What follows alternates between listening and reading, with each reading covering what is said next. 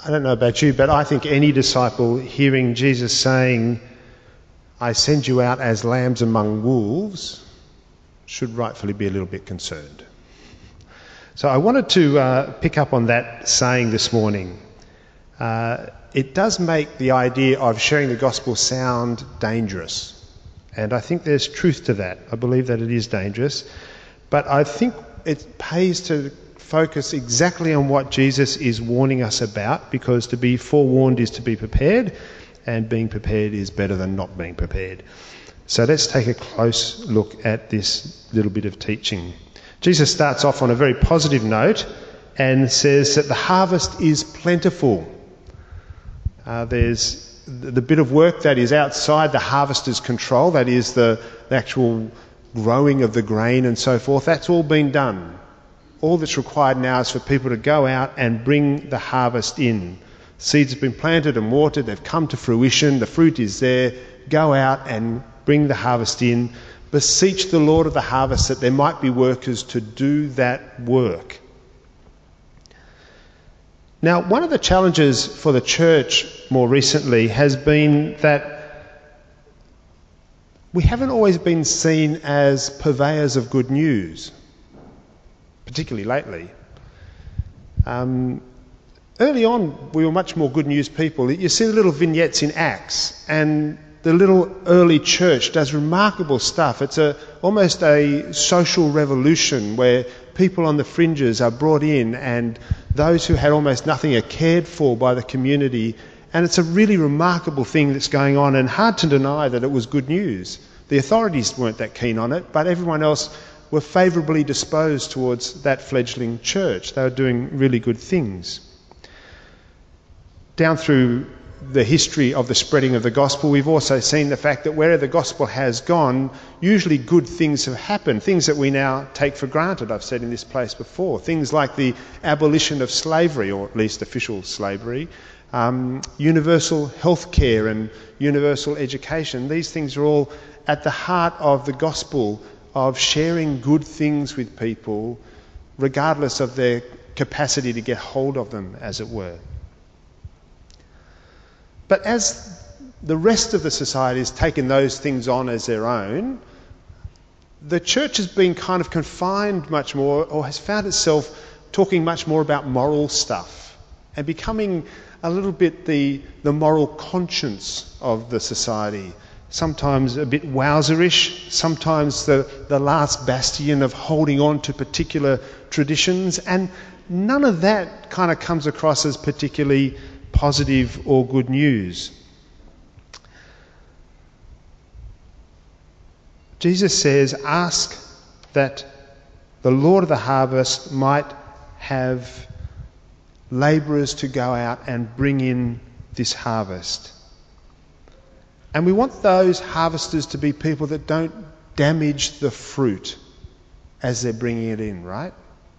They want to be people of good news who don't damage the fruit. When I first became a Christian, part of the story of my conversion was that I was being saved from hell.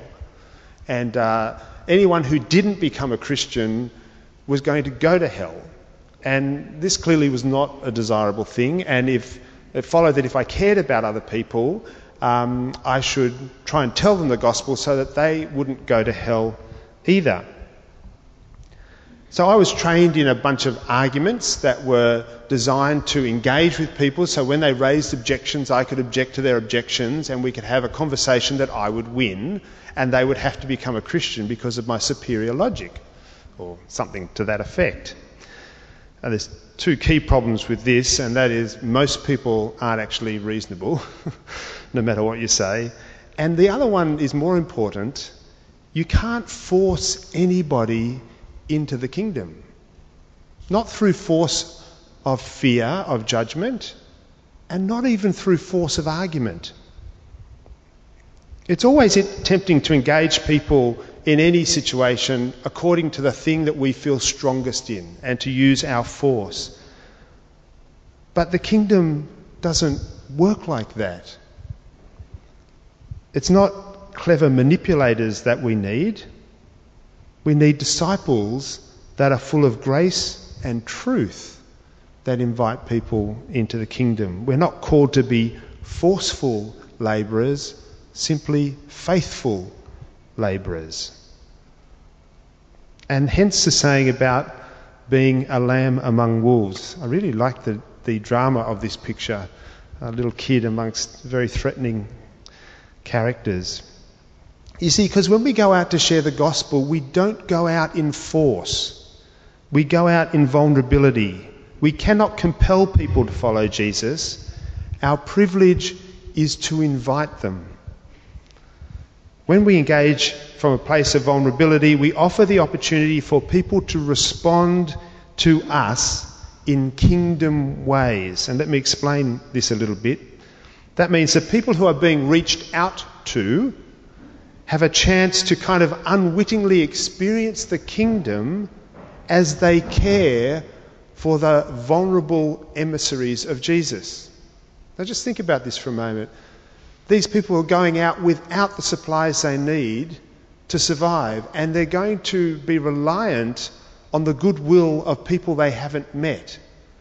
And the strange dynamic in that is, as people take care of them, the people who are doing the taking care of actually experience the dynamic of the kingdom.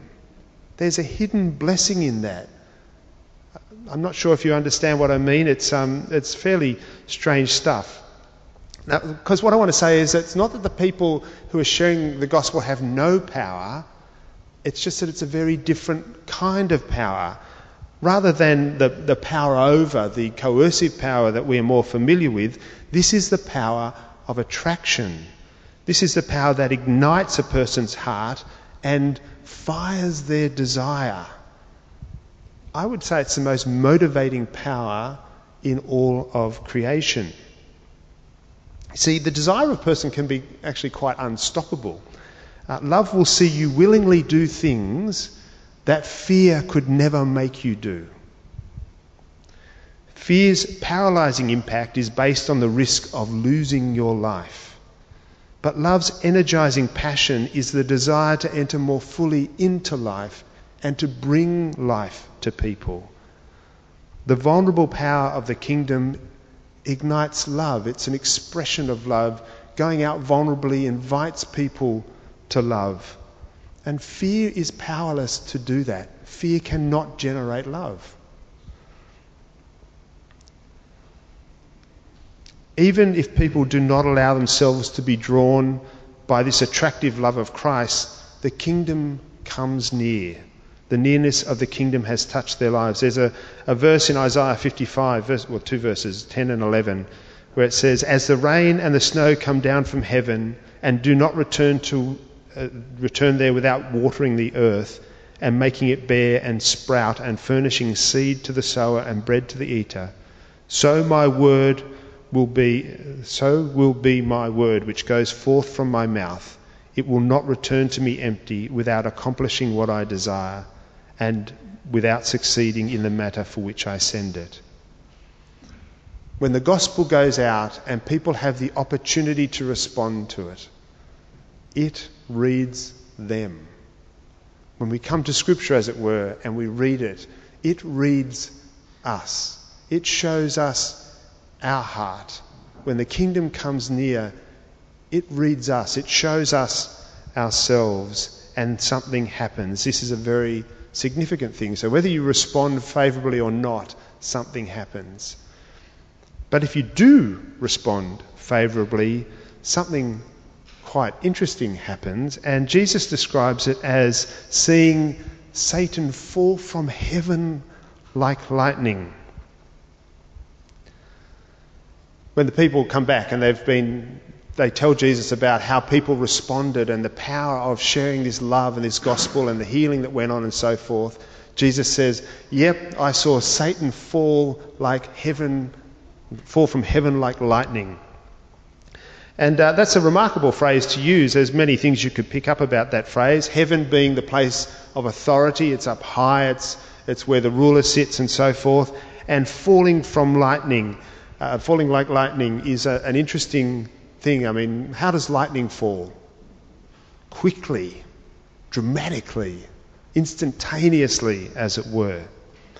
Um, I don't know if you saw the Harry Potter movies and the, the Death Eaters were the bad guys in that. And when they would turn up in a place, they would come in these spirals of smoke that would weave around. It was very, very dramatic, and they'd appear in this plumage of, uh, of mist and present themselves. And it was a very controlled flight. They came down from heaven. That's not what we're talking about here.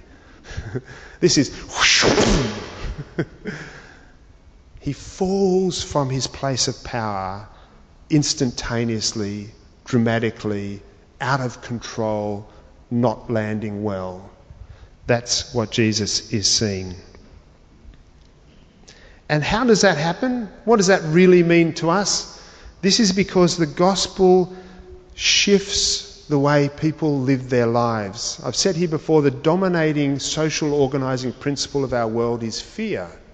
We live so much of our lives, consciously or unconsciously, in response to things that we're frightened of. The grace of Christ subverts that fear. Whether it's fear of rejection, in which that fear is neutralized because Jesus says you have unconditional acceptance.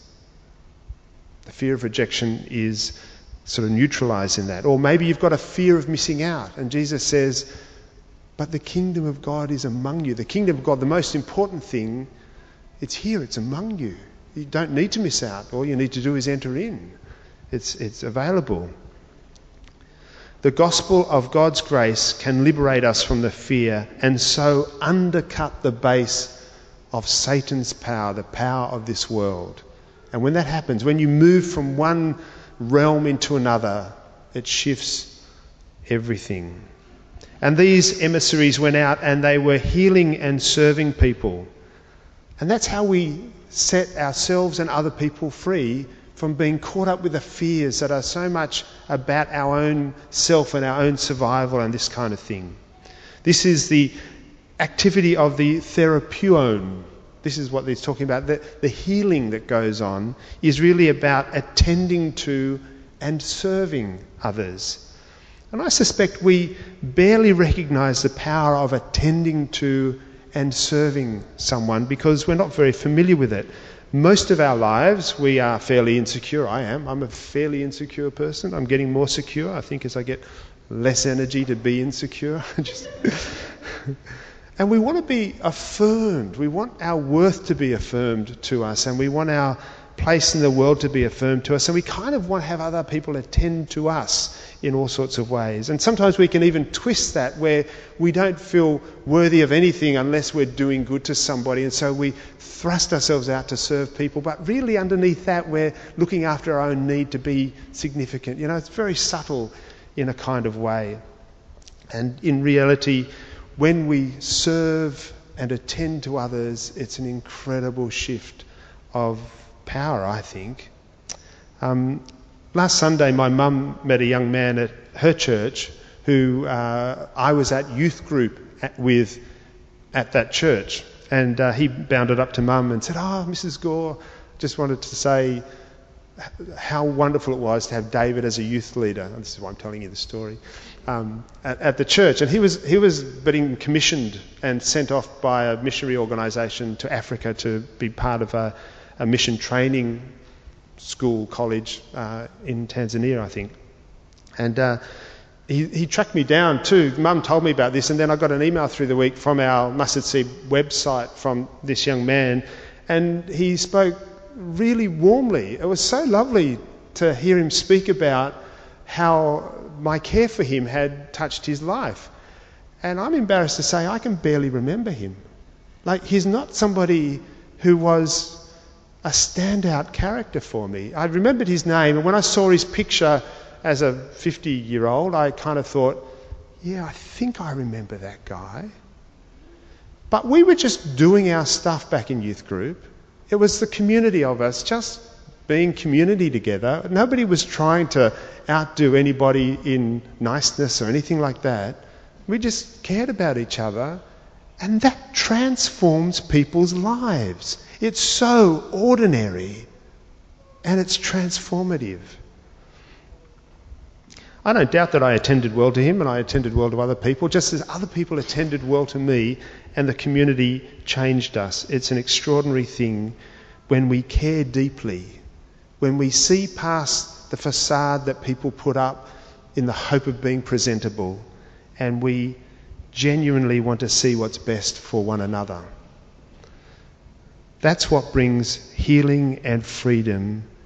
That's the example that others can follow to find the freedom from the fear that Satan is all about, that causes him to fall like lightning and changes the world.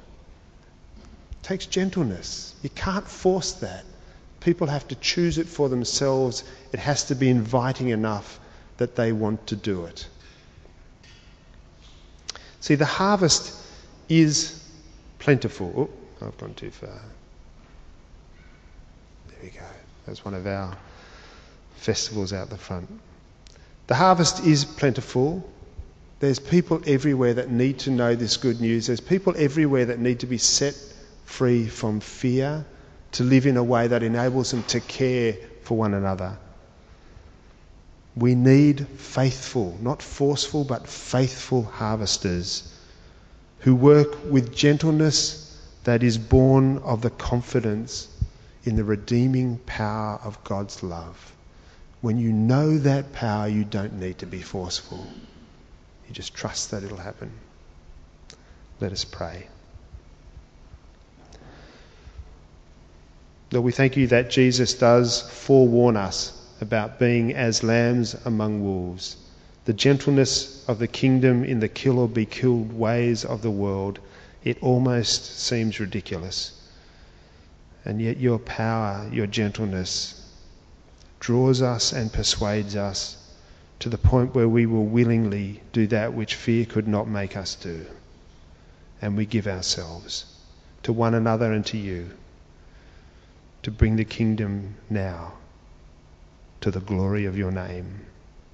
Amen.